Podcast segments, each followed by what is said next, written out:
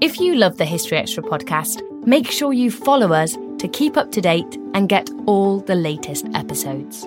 Thanks for your support, and I do hope you enjoy this episode. This episode is brought to you by Indeed. We're driven by the search for better, but when it comes to hiring, the best way to search for a candidate isn't to search at all. Don't search, match with Indeed. Use Indeed for scheduling, screening, and messaging so you can connect with candidates faster. And listeners of this show will get a $75 sponsored job credit to get your jobs more visibility at Indeed.com slash History Extra. Just go to Indeed.com slash History Extra right now and support our show by saying you heard about Indeed on this podcast. Terms and conditions apply. Need to hire? You need Indeed.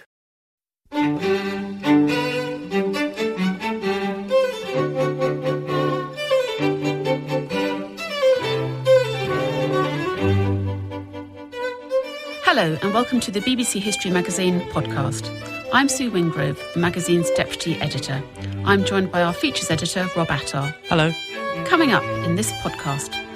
When I looked at him, I have never come across, I have to say, I've never come across anybody surprised me quite as much as how much I disliked this cold hearted, ruthless killer. That was Ian Mortimer on Henry V. The radio series covers you know, the period from the, the Tudor mansion to the 1960s bedsit. And that was Amanda Vickery on her 30 part social history series currently running on Radio 4.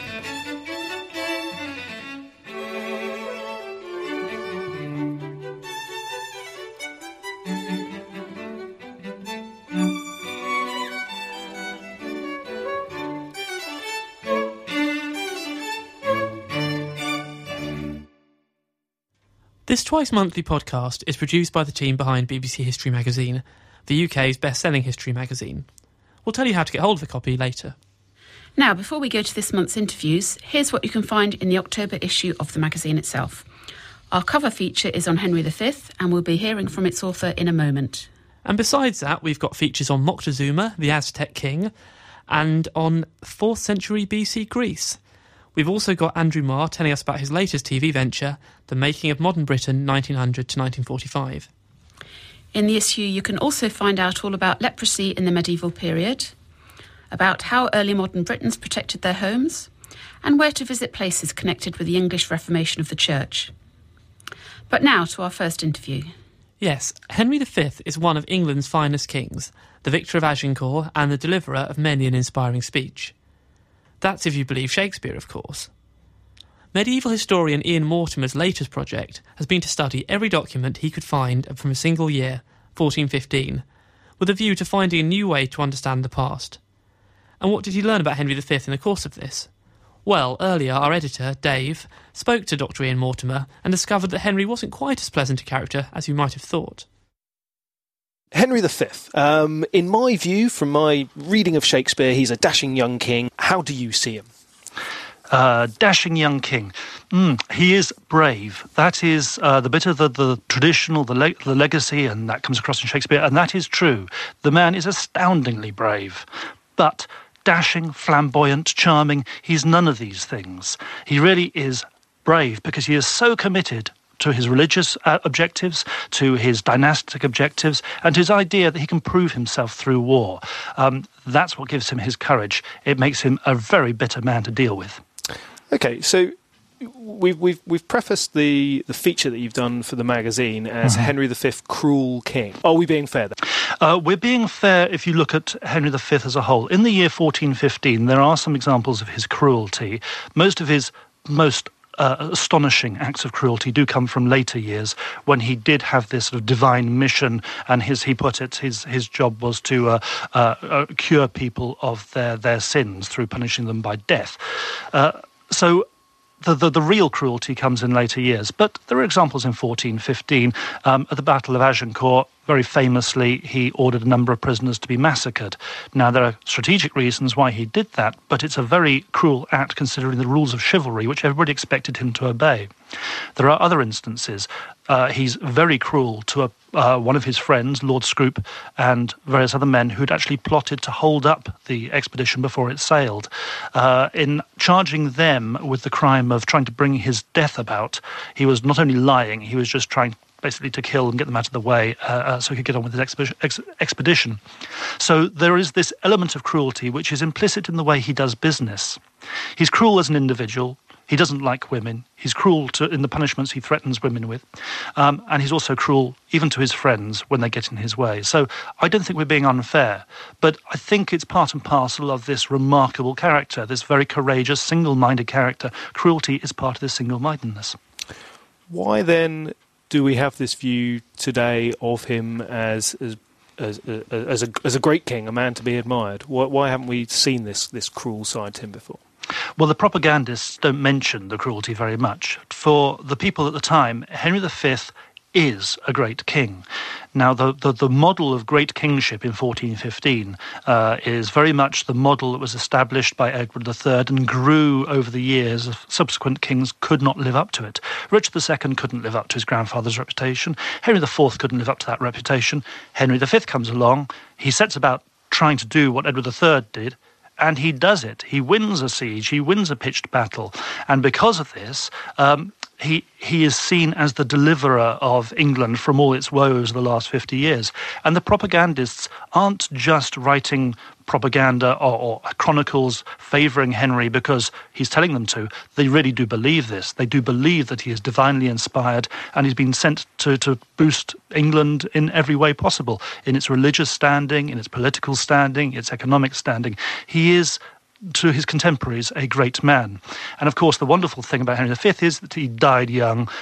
In, in, in France, no one really saw any decline as they did with Edward III. So there is this legacy that lives on in his brothers as they try and sort of uh, uh, recapture the magic of uh, Henry V's reign. So, how how is it that you have, have managed to see through this propaganda when other historians haven't? What have you done differently to, to, to, to find this different side to him?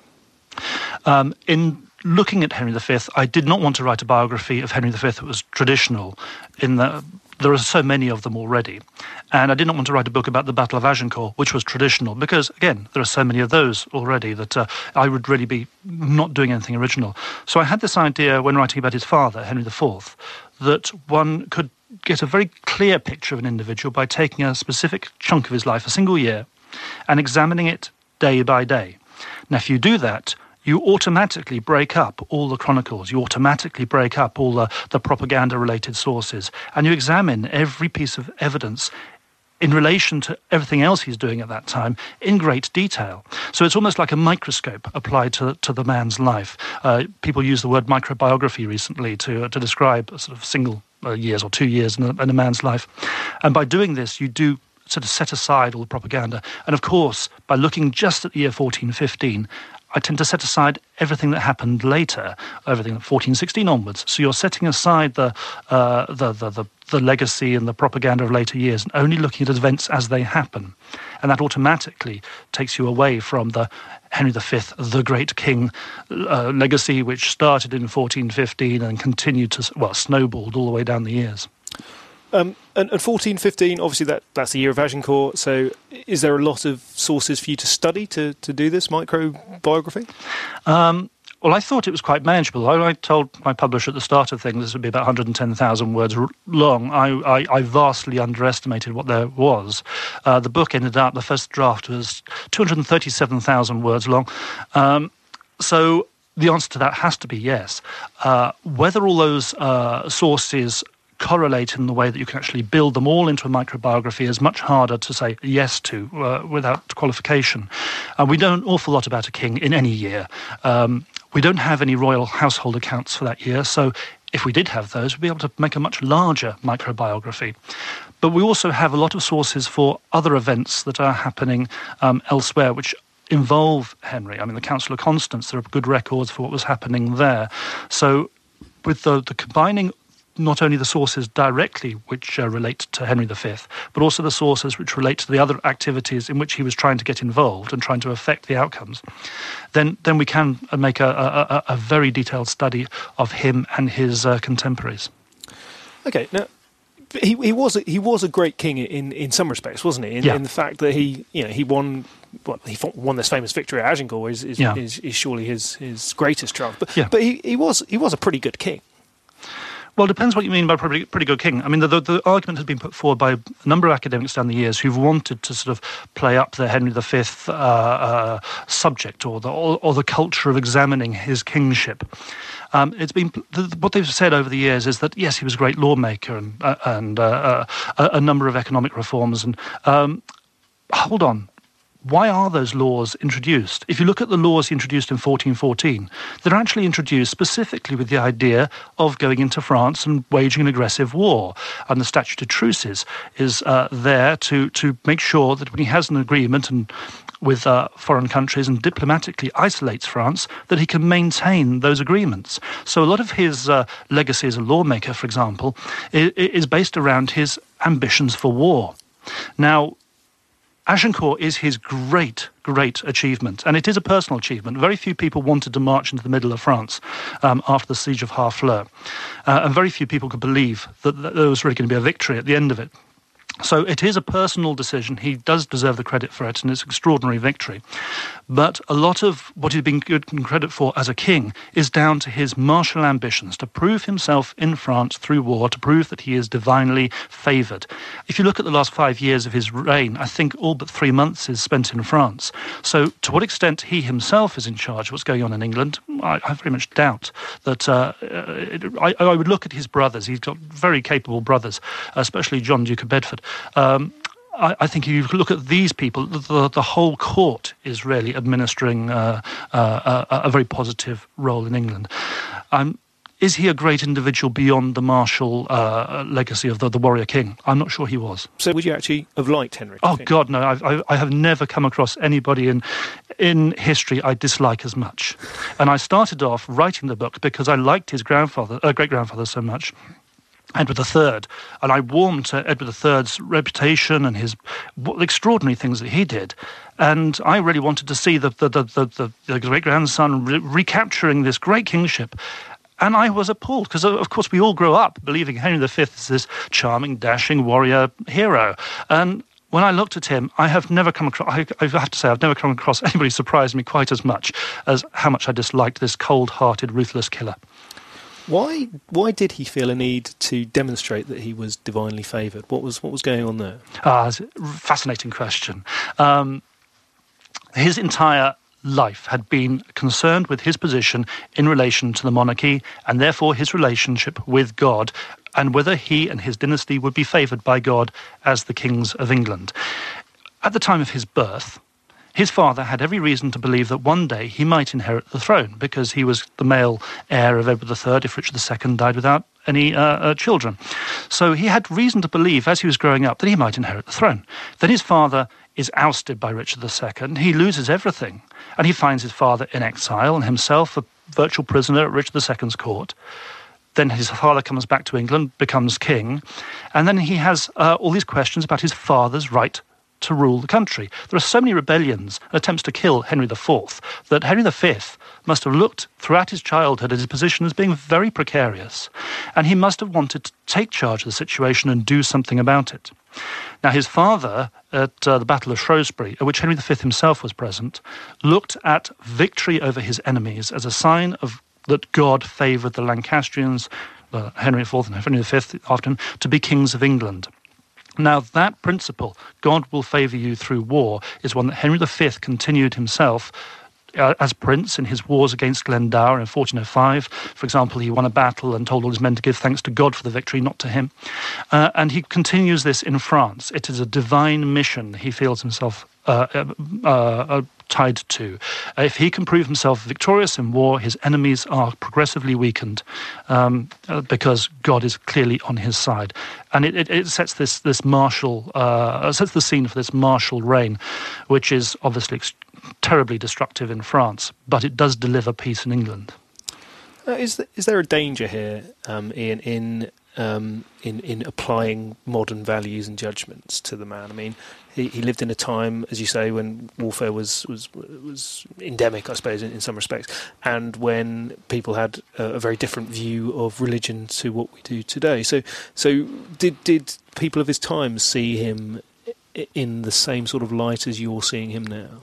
Well, some did those who benefited from his reign and his victories obviously were far more um, tolerant of his uh, uh, uh, well killing in France. I mean, there are uh, Burgundian chroniclers and French chroniclers who lament the, the terrible things that he did at Harfleur and uh, uh, and in later sieges and in the um, Battle of Agincourt, example, for example. Um, so there are there are contemporaries who look at him as being ruthless, merciless, and they do say these things, especially the, the, the, writers on the continent, they do say these things at the time. So to say that, oh, we ought to uh, uh allow him all the benefits of the doubt because it was a martial time, I think is, a, uh, is basically saying we're going to take the English line because the English were victorious. Um, if you want to be objective about the war, he did restart the war. There was no need to do so. And a lot of people, innocent people, died as a result in order to, for him to prove himself in God's eyes. So I don't think we're applying modern values in that sense. If we want to be fair, we will say that there are those in England who looked overlooked all the atrocities and the breaking of the chivalric code as being simply the marks of uh, a, a, divinely inspired leader who knew when to break when he could break the law and when all those chivalric codes and when he shouldn't. On the religious side, well, we have to be very sensitive to the extreme degree of relig- religiosity there is at the English court, and especially in Henry himself. I mean, we're talking about a time when to be normally religious uh, is fanatic by our standards today, and Henry was fanatic by the standards of the time. Um, he is obsessed with religion. So uh, it's one of the things in the book that I, I, I, looked into and thought about in great depth, and therefore I, I do uh, pay attention, a lot of attention to the, the, the spiritual side of his uh, court and his activities. Okay, now finally, does it worry you at all to um, to uh, I suppose you're not attacking, but but to, to reconsider the the reign of a, a, king who who we would normally see as a great man and, and suggest that perhaps he wasn't as great as all that? It doesn't worry me at all. No, I'm, I'm far more worried about uh, what people actually think of the structure. I mean, the, the form of the book is totally experimental. I don't think anybody's written a, a book which is practically you know, a quarter of a million words long about a single year in a medieval man's life and tried to track every single day what was happening in him and his to him and uh, his uh, companions.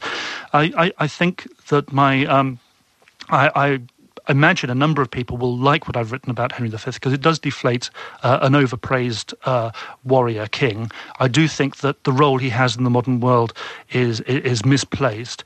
There are there are advantages from to, to, there are advantages to reconsidering him, but what I really want to know is what people make of the structure in the book. I mean, ah, I, I, really want to know what people think of that because it's an experiment in form, and the, the results of this are, are, are, going to be very interesting because it sets aside a lot of the criticisms people have made in the past about the way history is written, how historians select their evidence and arrange that evidence to suit their own arguments, things like that. Now, I have not selected my evidence. I've stuck everything in I possibly can find, and I have arranged it according to a calendar.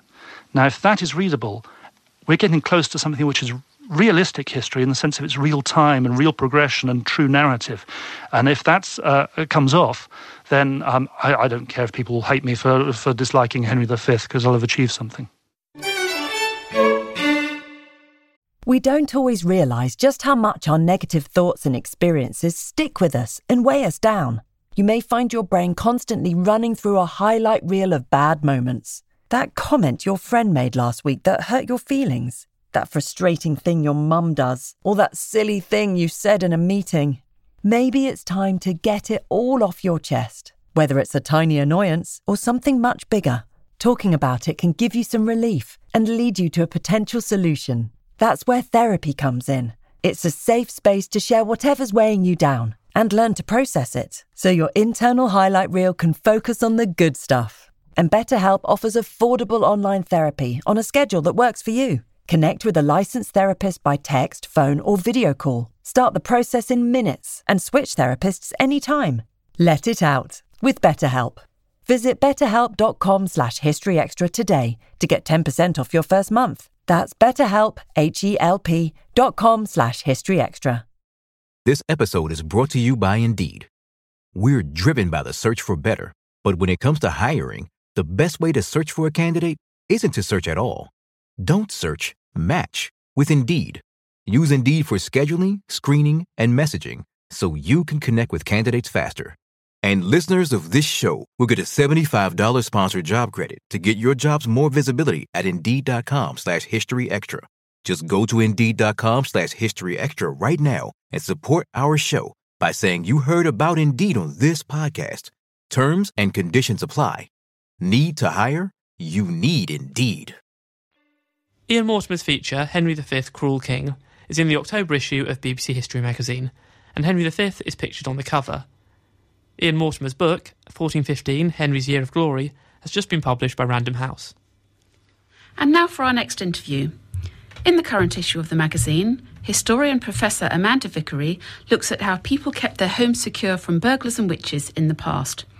She's currently presenting a major new 30 part social history series on BBC Radio 4 called A History of Private Life. This has come about thanks to funding from the Arts and Humanities Research Council. Coming up now, we've Professor Vickery talking about the period of history that she covers for her series. This is an extract from an interview that she recorded for the AHRC to mark the start of the series. At the heart of the uh, research that I've done um, is, the, is the material for my book, which is called Behind Closed Doors, which is published by Yale. But the radio series is much broader than the book. The book covers, you know, what historians call the long 18th century. The radio series covers, you know, the period from the the Tudor mansion to the 1960s bedsit. Um, so I, for the earlier period, for the, the 17th, really the 17th and the 18th centuries, I talk about some of the deep structures of home, fundamental ideas of privacy, refuge, the home as a place of prayer, home as a place of ritual and hierarchy. Then, moving into the 18th century, um, I talk about the home as a public stage and a place of taste. And then, uh, as Enlightenment ideas are becoming current, the home as a stage for the performance of enlightened marriage. So, when the ideas of the Scottish Enlightenment are circling, men, uh, for the modern, up to date, well read man, masculinity is no longer best expressed through oppressing your wife, but is by having her as a kind of uh, honourable partner and hostess, mm. and uh, giving her her due in the drawing room. And so she's a trophy, really, you know, and that's um, something which enforces a man's kind of modern, up to date masculinity to have a very polished, well behaved, well educated wife. Um, then moving into the 19th century, um, one I was trying to think of ways to capture the Victorian home in a, in a new way, in a way that would be kind of arresting for listeners, because I think everybody has a vision of the Victorian home, and you know it, it feels quite well-known territory. So. One of the programs that I'm most satisfied with is on uh, the garden indoors and how the Victorians, um, even though their houses were incredibly polluted, you know, gas gas lit, coal fired, they had this absolute obsession with bringing greenery indoors.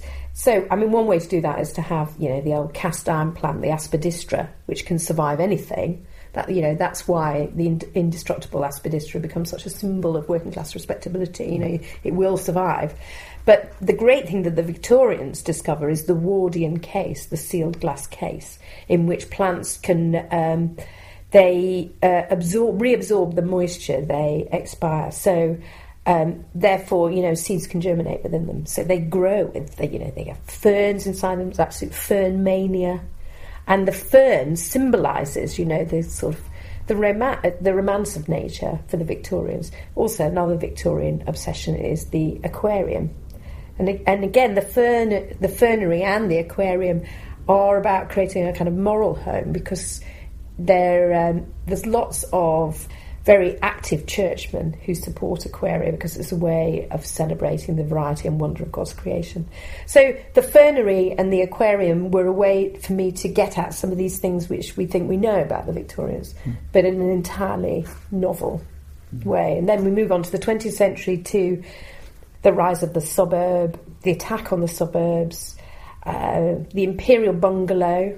I'm very happy with the programme we made on uh, the empire abroad and uh, the British in India, or the Anglo Indians as they call themselves, and uh, you know the great contrast their homes there, the bungalow made with these cluttered, woomy Victorian houses, um, but particularly how they just couldn't were amazed by a house really where there was no defensible threshold. Uh, and so, obviously, they have great, they're visceral fears of a treacherous, possibly mutinous, possibly murderous population, but they're also incredibly scared of nature as well mm-hmm. because they think they just feel the reptiles are coming in all the time. And so, in these, they don't knock at the door, you know, they don't respect the threshold of the Englishman's castle. Mm-hmm. And then finally, we end with the flat and the bedsit, but and the English, you know, continuing uh, dislike of, of really kind of flats and lodgings and the continued desire for uh, a separate, probably suburban home of one's own. And that was Amanda Vickery talking about her Radio 4 series, A History of Private Life, which came about thanks to funding from the Arts and Humanities Research Council.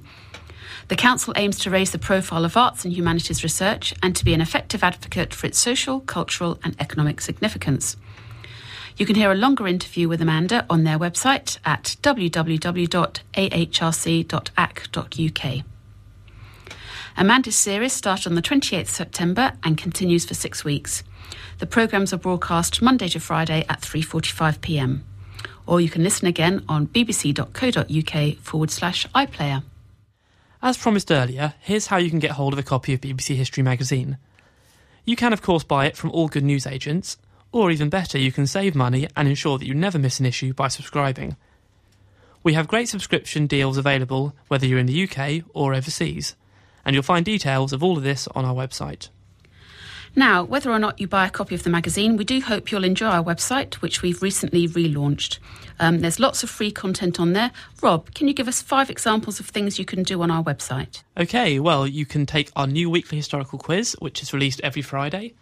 You can download any of our podcasts going back to June 2007. You can read features both in the magazine and unique web only ones. You can look through book reviews from the past few months and comment on the books and you can search your favourite articles in the magazine on our index.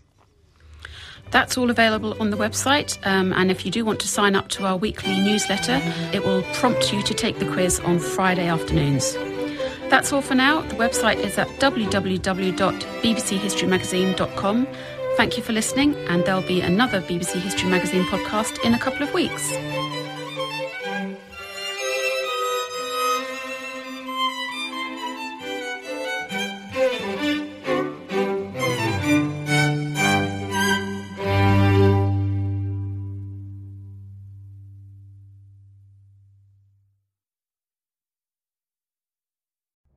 Collision between a Chinese jet and an American spy plane. He came and rammed into our left wing. With relations increasingly strained, what are the chances of things spinning out of control? The Western world was asleep. I'm Gordon Corera. I'll be exploring the friction in this most important of relationships and asking Has the West taken its eye off the ball? You cannot ignore China. From BBC Radio 4, this is Shadow War China and the West. Listen wherever you get your podcasts.